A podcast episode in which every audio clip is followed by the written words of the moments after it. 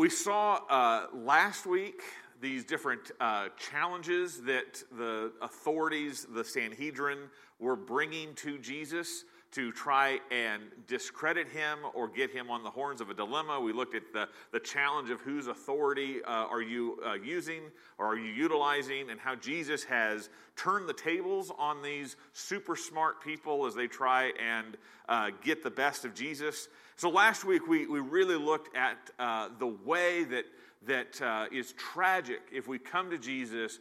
Uh, like a debater, try to come to Jesus like we want to match wits with him because we will be no match uh, against Jesus. But instead, we, we need to come to Jesus with, with humility and with teachability.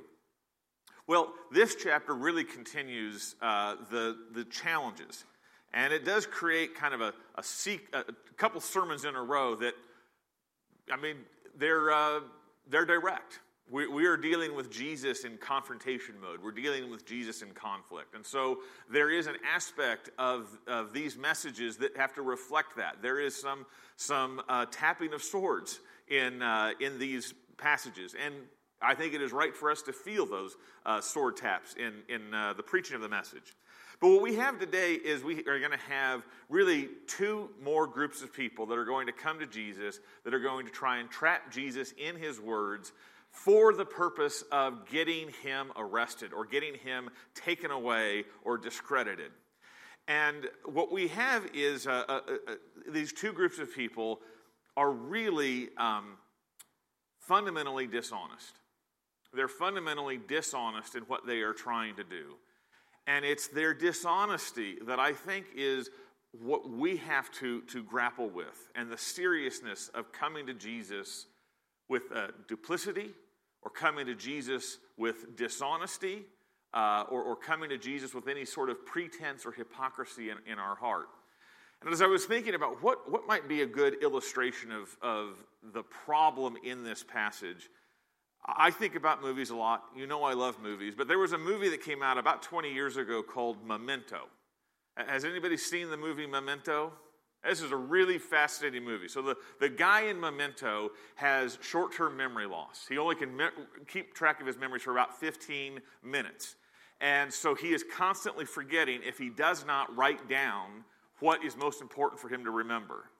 And he is on the hunt for revenge because his injury was the product of somebody coming into his house, uh, killing his wife, and him trying to protect her. And so he has this injury and he is out there trying to find the person who killed his wife. And so he is putting together these clues, but he only has 15 minutes to grapple and then everything starts over. And so the movie is cleverly going from the present back uh, to a, a, key event. And, and we're just keep going backwards and seeing how this guy is trying to deal with this short term memory loss. And what comes as kind of the, the shock as we get towards the end of the movie is that because of this person's condition, if he tells himself something not true, then that untruth sets his course and determines uh, everything that comes after that. And so there is a moment in the end of the movie, which is actually early in this person's story, where he lies to himself. And everything from that point forward, he is on a path of destruction. His dishonesty, his self deception, leads him further and further from the truth and creates in him more and more of a vengeful monster that cannot be stopped.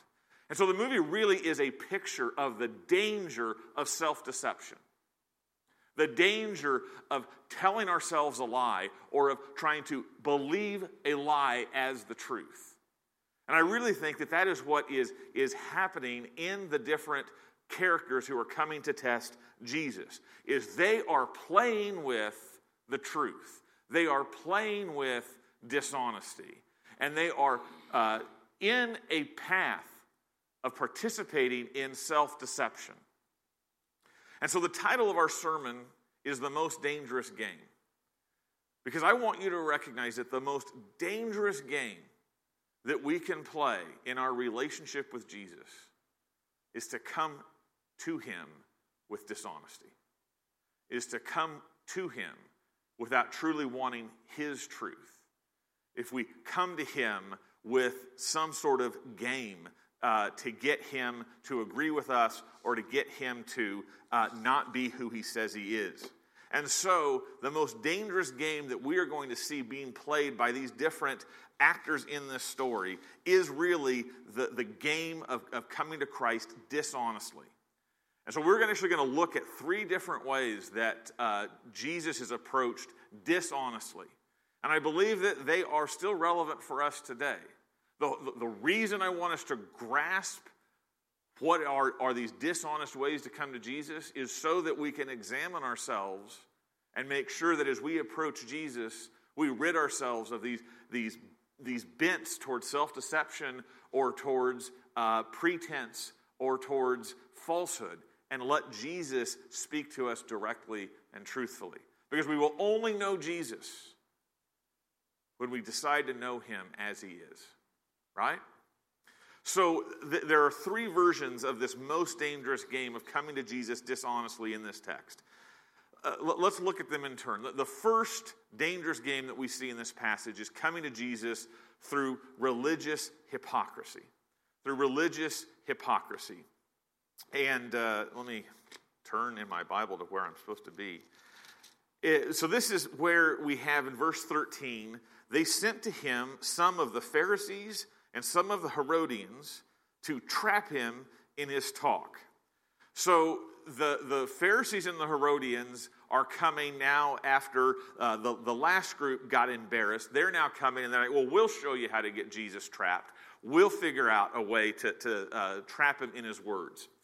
Now, the, the Pharisees, they are, we, we're, we're familiar with them. They're the, the very scrupulous, the very uh, uh, word following, you know, uh, very righteous, externally righteous, following every possible command, scrupulous people uh, in the, the Bible. They are, uh, they're the goody two shoes, right?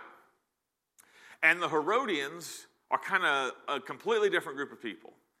They're, they're the people who have made an alliance with the house of Herod, who is the, the king uh, of Judea. And so they are the political power. So the Herodians are more compromising, and the Pharisees are more pure in their uh, recognition of uh, what it means to, to live in, in Israel. And so, yet, they're, they're coming together. Both the Pharisees and the Herodians have decided that there is a common enemy in Jesus. Jesus represents a common threat. And the reason that he represents a common threat is because when he challenges the temple and challenges that it has become a den of robbers, he is calling out both sets of leaders. And so they come to him together to try and put him in a trap. And let's look at verse 14. They came and said to him, Teachers, Teacher, we know that you are true and do not care about anyone's opinion, for you are not swayed by appearances, but truly teach the way of God. That's a wonderful uh, statement said about Jesus. The Pharisees and the Herodians come to Jesus and they say, We know that you are true. You are true and we know that you teach rightly the way of God.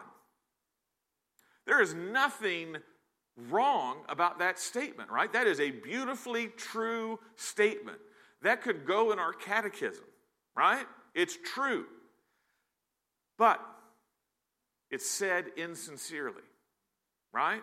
These are words that they are saying not because they believe it, but because these words they feel will set a trap. And here's how they think it's going to set a trap it's going to manipulate them, manipulate Jesus.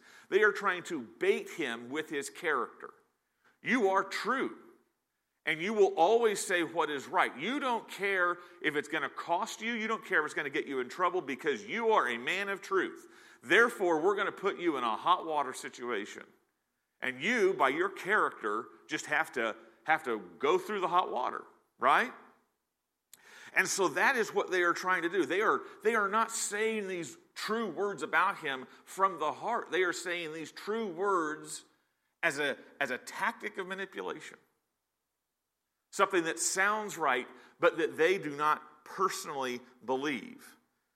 And Jesus, who is uh, always the smartest person in the room, responds in verse 15 knowing their hypocrisy. He said to them, Why put me to the test? And so, what, what do we have here? Jesus shows that he knows the heart behind our words. Jesus knows the heart behind our words. If we are insincere in our faith, he will not be fooled. This is, this is so important. If we have gone down the path of self deception, we may not even know it. I mean, that, that's the scary thing about the, the story of Memento. But Jesus will know whether our words are true. When we uh, look at the uh, book of Romans, chapter 2, verse 16, we are told these words On that day, according to my gospel, God will judge the secrets of men by Christ Jesus. The, the, the, the truth of the matter is, there will be no secrets in front of Jesus. Jesus will know every single one of us whether we spoke truly whether we spoke from the heart, whether we believed what we said, whether we meant it, or whether we were being manipulative or duplicitous.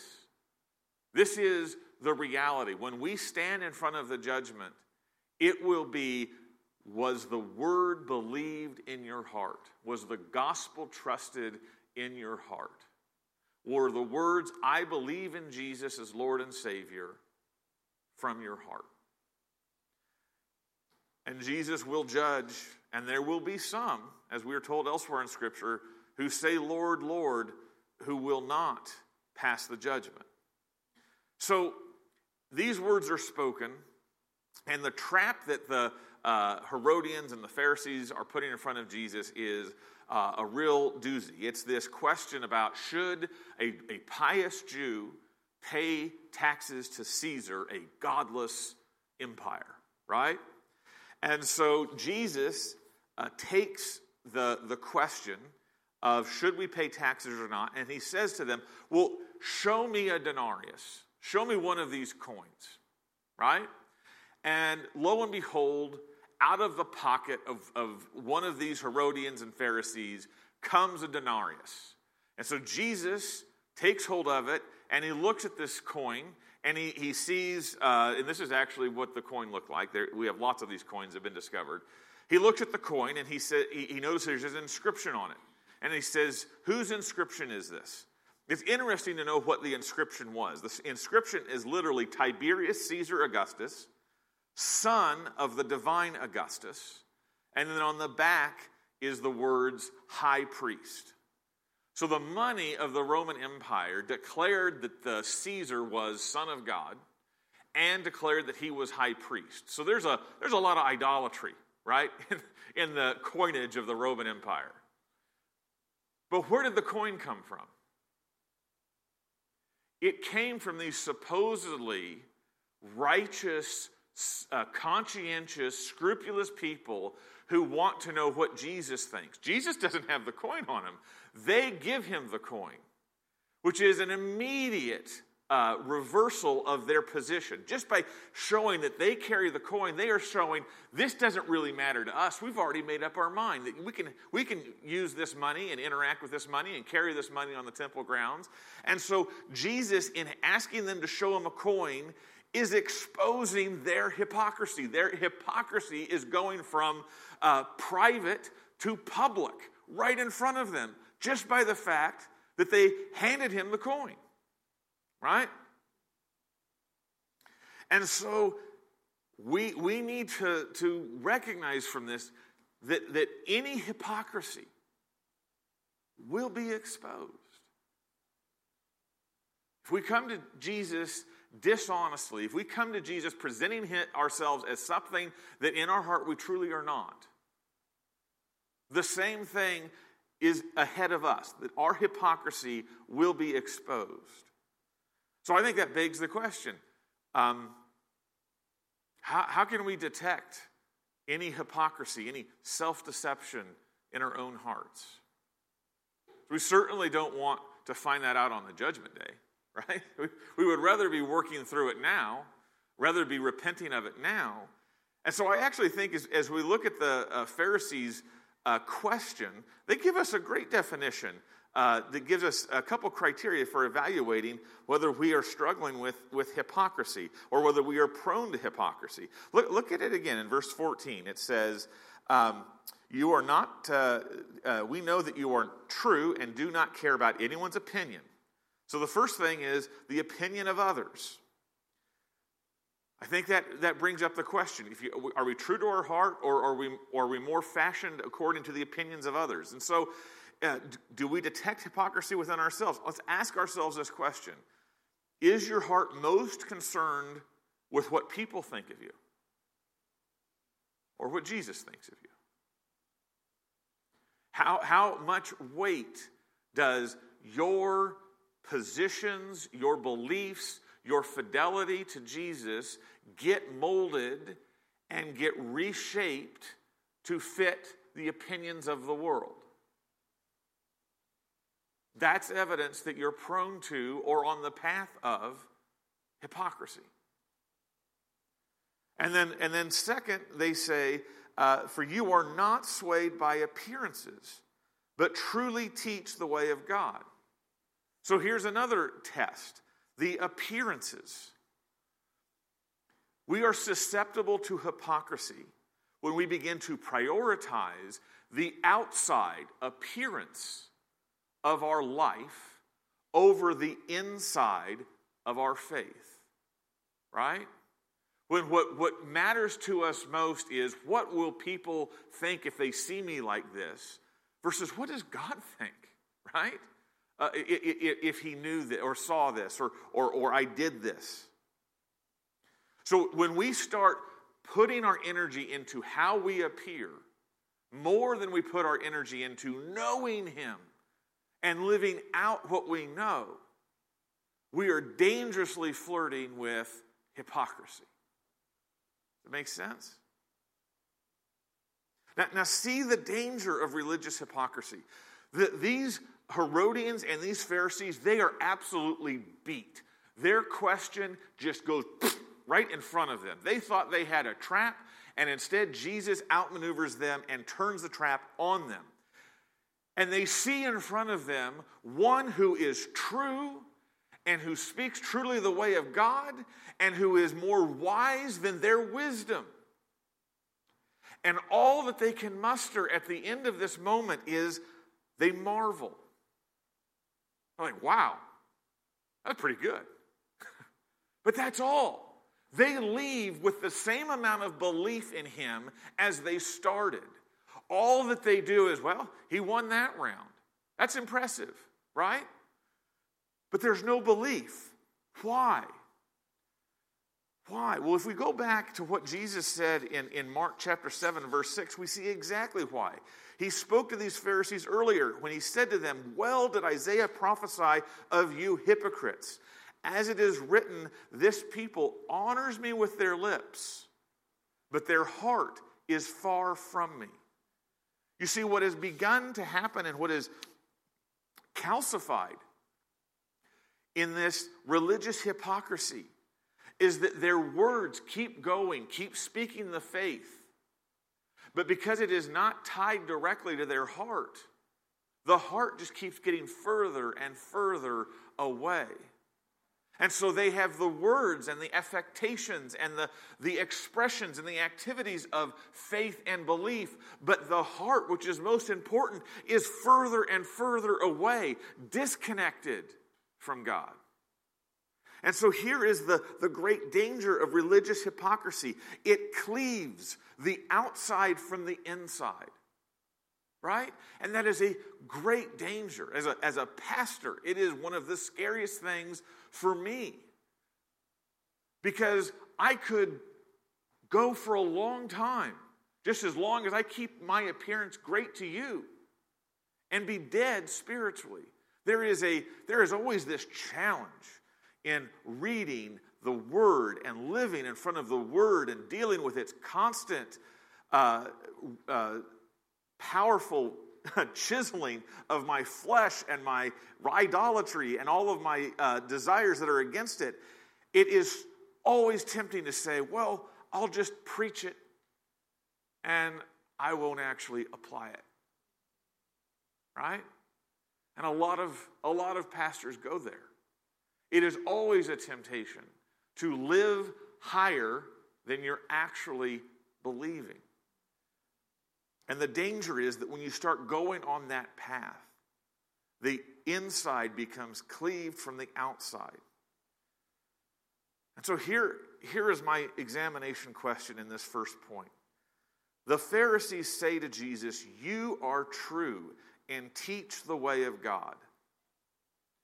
I want you to ask yourself Is there any place we are like the Pharisees saying these words with our mouths, but not trusting them in our hearts? Is there any place where you are saying, I believe Jesus is true and he teaches the way of God, but your heart doesn't?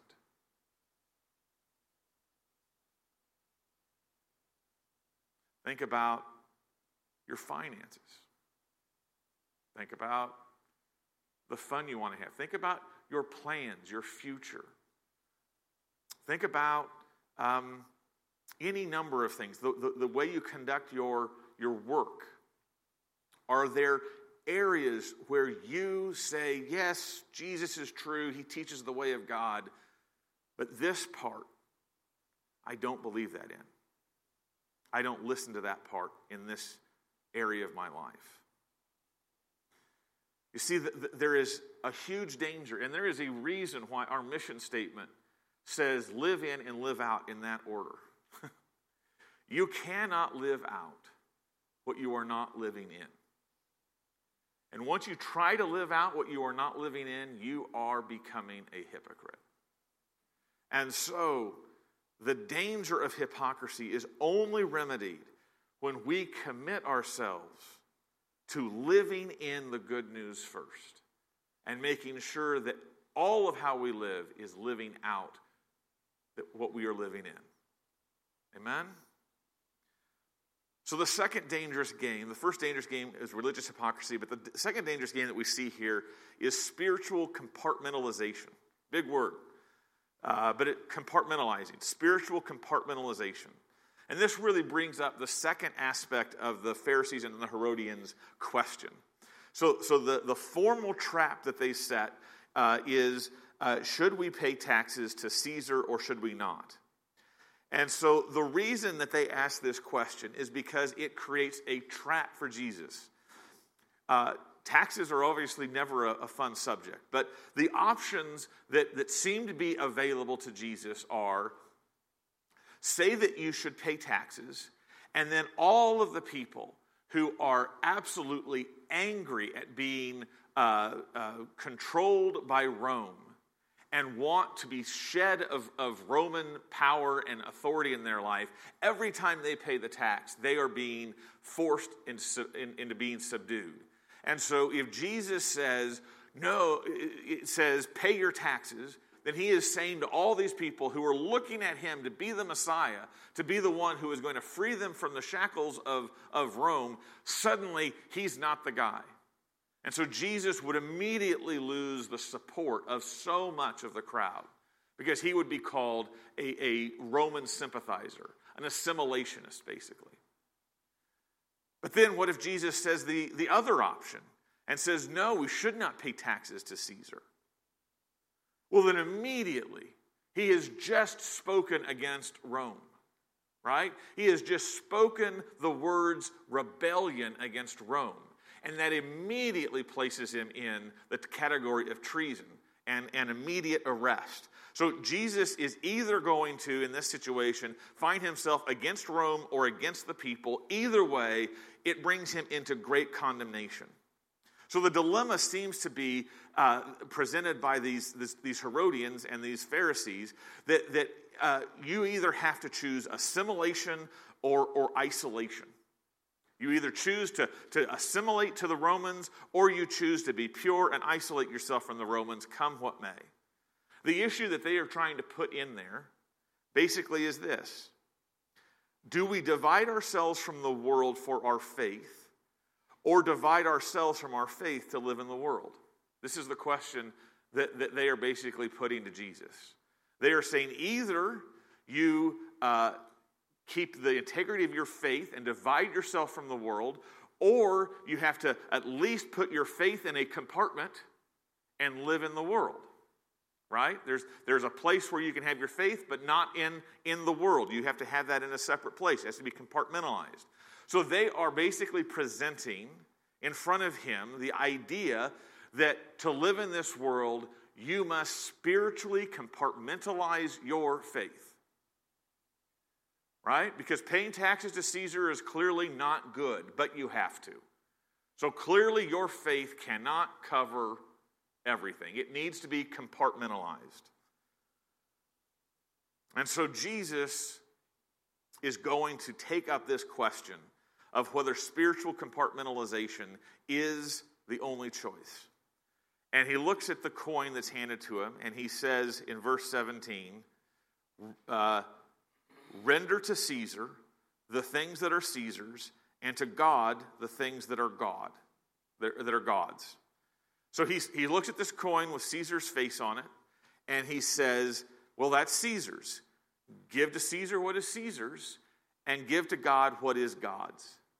And so in, in, in, in that answer, he very cleverly, you know, diffuses the trap, right? I mean, just on, on semantics, like where do you go from there, right? But, but there is something very profound when he says, and give to God what is God's. So, so the coin bears the image of Caesar.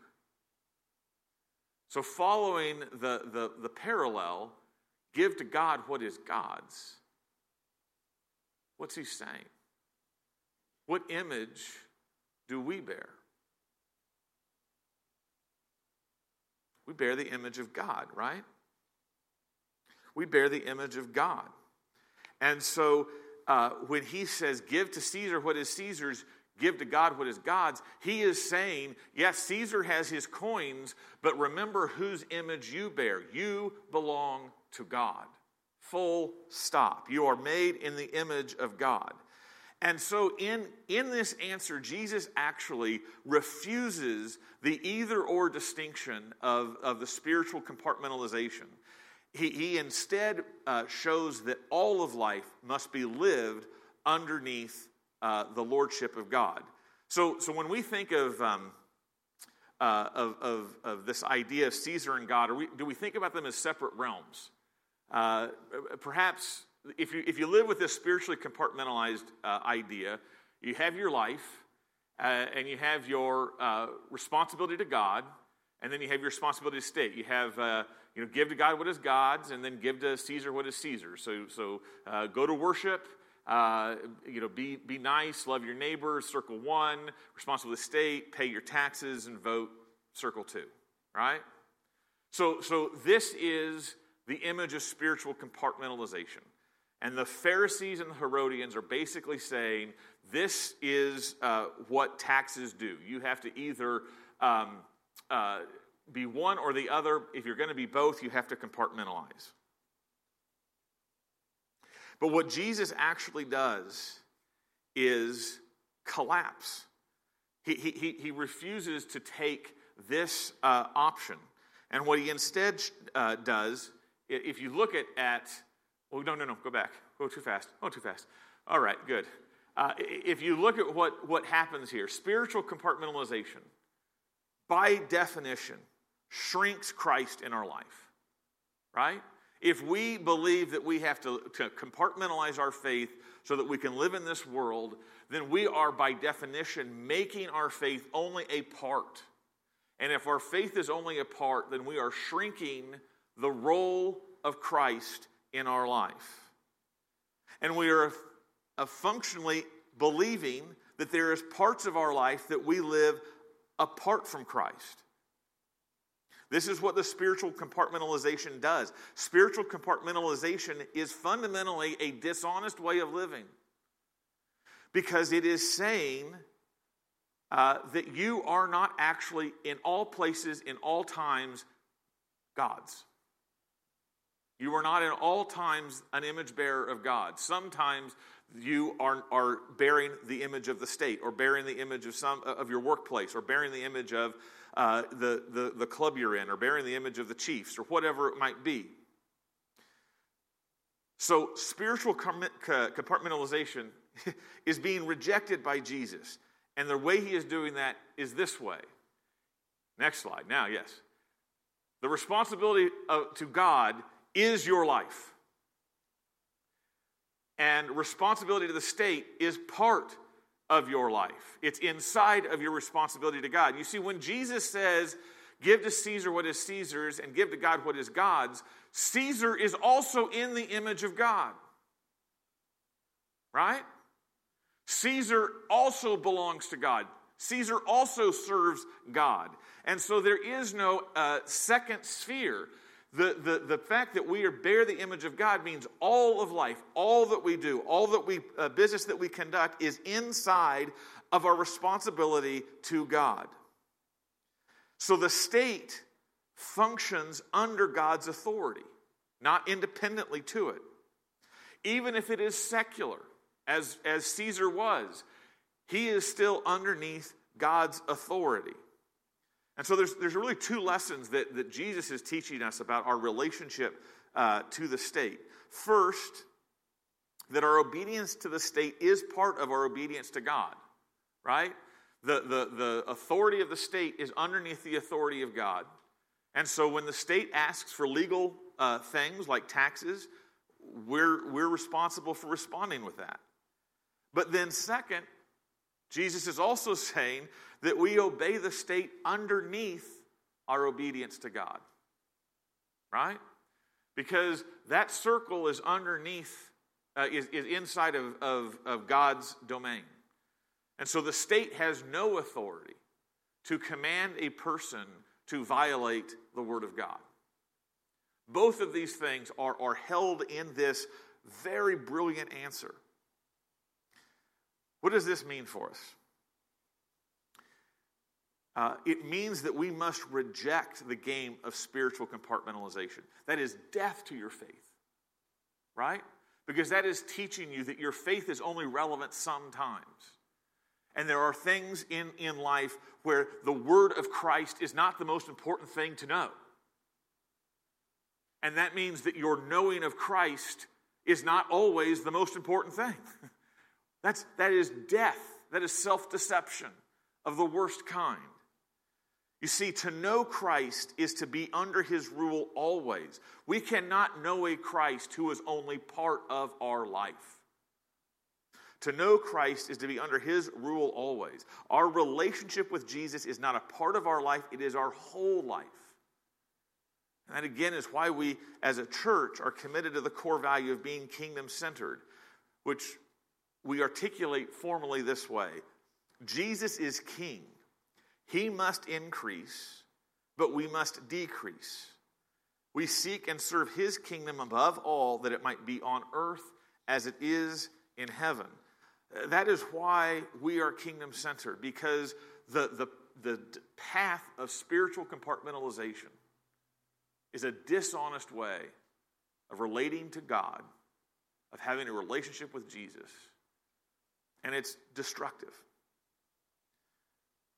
So let me ask you this question as, as we examine ourselves under this second heading. Is there any place in your whole life where Christ is not increasing? Is there any place in your life where Christ is not increasing?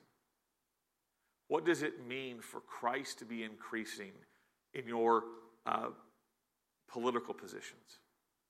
What does it mean for Christ to be increasing in your responsibility of voting? What does it mean for Christ to be increasing in your responsibilities as a citizen, as your responsibilities as a parent, as your responsibilities as a spouse? What does it mean uh, for your responsibilities as an employee or an employer? Is Christ always increasing? Or are there places where you're like, that's as much as I can give to Christ? Because if I gave him more, I would not be in control. That's self deception. You are in the image of God.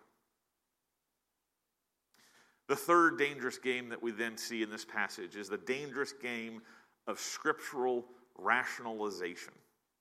These are kind of big words, but scriptural rationalization. So we have this second group of people called the Sadducees.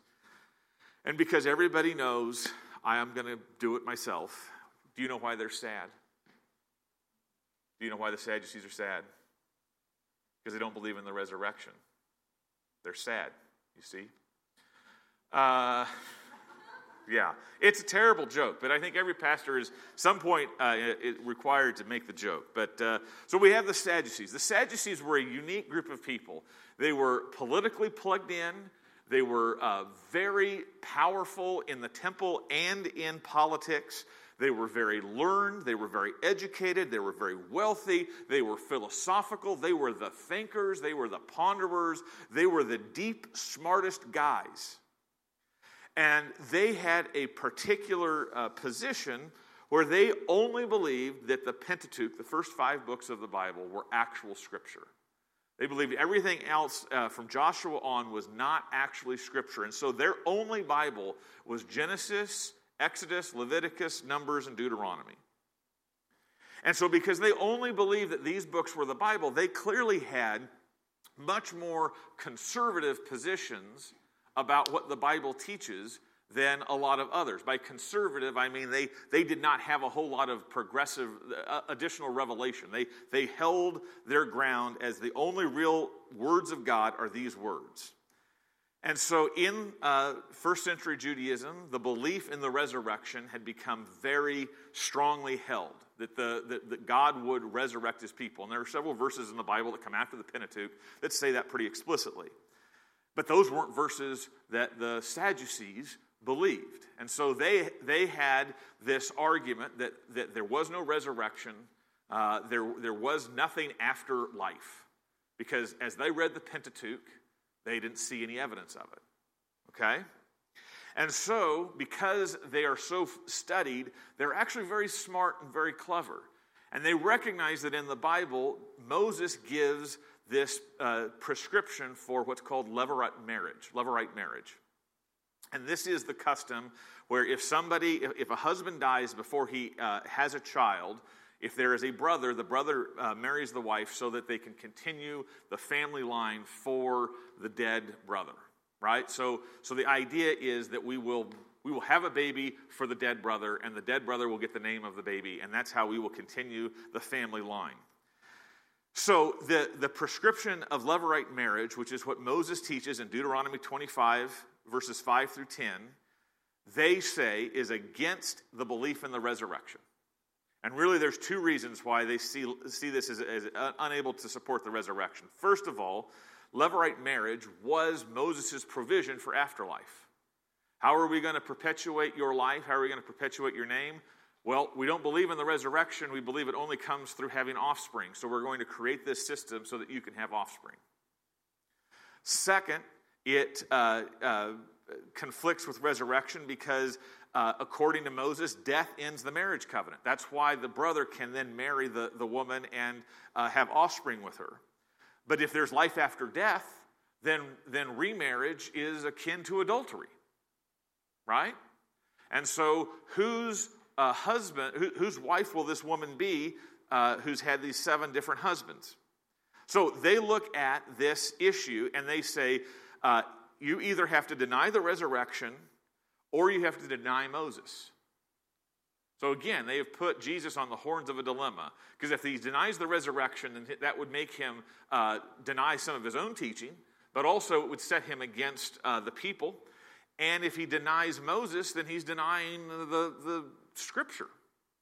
So here he is again in a dilemma. And I mean, like the Sadducees, they've got it. They have worked this question up, they have chiseled it down, they have made it precisely uh, ready to just kill the, the belief in the resurrection, and they save it and they launch it at Jesus. And what does Jesus do? He starts sweating, right? He starts uh, kneading his hands. He's, he starts, you know, trying to buy time. Uh, he starts looking around the crowd, see if anybody has a lifeline. No, he does nothing. He, he says in verse 24, Is this not the reason you are wrong? Because you know neither the scriptures nor the power of God. He could not punch their throat harder than what he does right here. He says, You most learned people do not know the power of God or the scriptures, the two things that they think they are chief at. And why does he say that? First of all, he says regarding God's power, you are mistaking your ignorance for intelligence. You see, their entire assumption about the resurrection is it's just life continuing on. But what Jesus says is the life that is to come is not just more life, it is qualitatively different life. The resurrection life is like the difference between a caterpillar and a butterfly, right? You don't look at the, the caterpillar and describe uh, the butterfly. The butterfly completely changes the rules of the game. Like a caterpillar would be saying, How are we ever going to fly? You don't have any clue what's next, right? So, so Jesus is saying, You do not understand the power of God. The way things will be in the age to come will be dictated by the Almighty, all creating God, who, is, who will make things new and make things in, in ways different beyond our uh, best imagining. I love uh, the, the, words in, in 1 Corinthians 2 No eye has seen, no ear has heard, no mind has imagined what is in store for those who love him. When we do not accept that we are dealing with God who has no limits, then we cannot understand his power. And that's the problem with the Sadducees, number one. But then, number two, Jesus goes to the scriptures. And he goes right to the book of Exodus, which was, a, was one of the books that they claimed as scriptures. And he says, Don't you remember in the, in the uh, story about the bush where God says, I am the God of Abraham, the God of Isaac, the God of Jacob? And he says, This is proof of the resurrection. Now, how is that proof of the resurrection? Well, fundamentally, God promised to Abraham, to Isaac, to Jacob to be their God to bless them, to make them uh, prosperous. And he did not fulfill that promise before they died. So, did death null the promise that God had to the patriarchs? No, Jesus is saying God keeps his promise. And so, death cannot defeat God's promise. So when God makes a promise that takes hundreds of years to fulfill to an individual, he is still treating that individual as a covenant partner, as a living person, a living agent that he is promise bound to. So the fact that he says, I am the God of Abraham, Isaac, and Jacob is a way of saying that he is not the God of the dead, but he is the God of the living. I, pr- appreciate what William Lane says as he explains this in his commentary. He says, If the death of the patriarchs is the last word of their history, there has been a breach of the promises of God guaranteed by the covenant, and of which the formula, the God of Abraham, of Isaac, and of Jacob, is the symbol. It is in fidelity to this covenant that God will resurrect the dead. You see, it is the nature of God and His promise that makes the recipients of His promise recipients of everlasting life. Because God Himself is everlasting, and His promises are everlasting. And so Jesus goes to the, the book of Exodus, goes to the Sadducee scripture, and shows them a proof of the resurrection. Now, the proof that, that Jesus gives of the resurrection is, is hermeneutically fascinating. Because Jesus reveals that reading his word involves more than just reading the surface. The truth that, that is communicated through the word of God includes also its underlying assumptions. There's no explicit word of resurrection, but the resurrection is an underlying assumption of a God whose promises cannot fail in front of dying humans. Okay?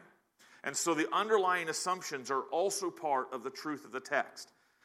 And so Jesus, I mean, at the end of this, he says, You are quite wrong. Like he doesn't even give any, any room for their uh, adjustment. They are quite wrong.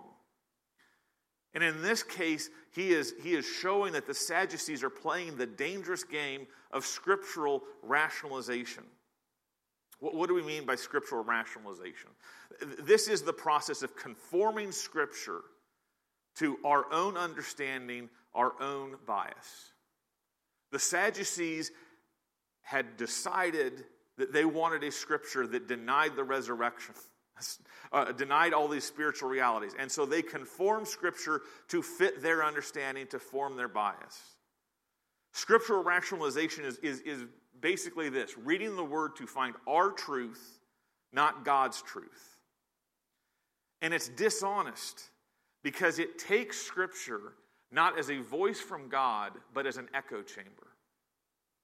The only thing that we hear in Scripture when we use it as, as a means to rationalize what we want to believe is we only hear ourselves. It becomes, it becomes the, the Polaroid of self deception in memento.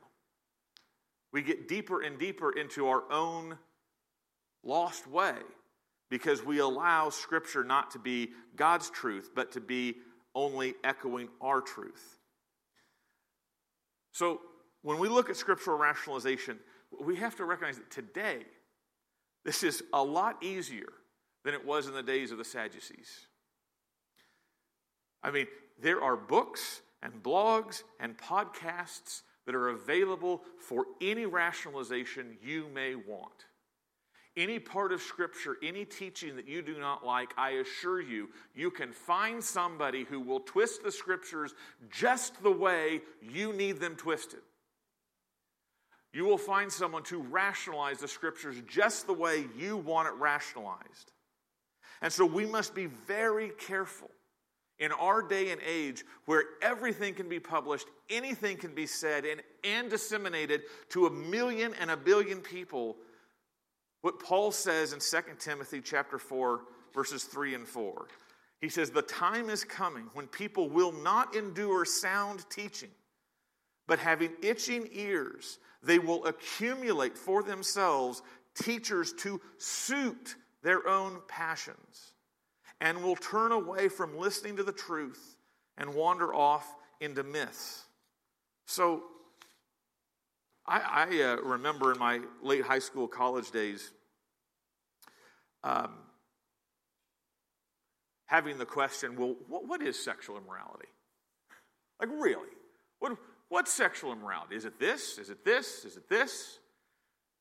Why, why was I asking that question?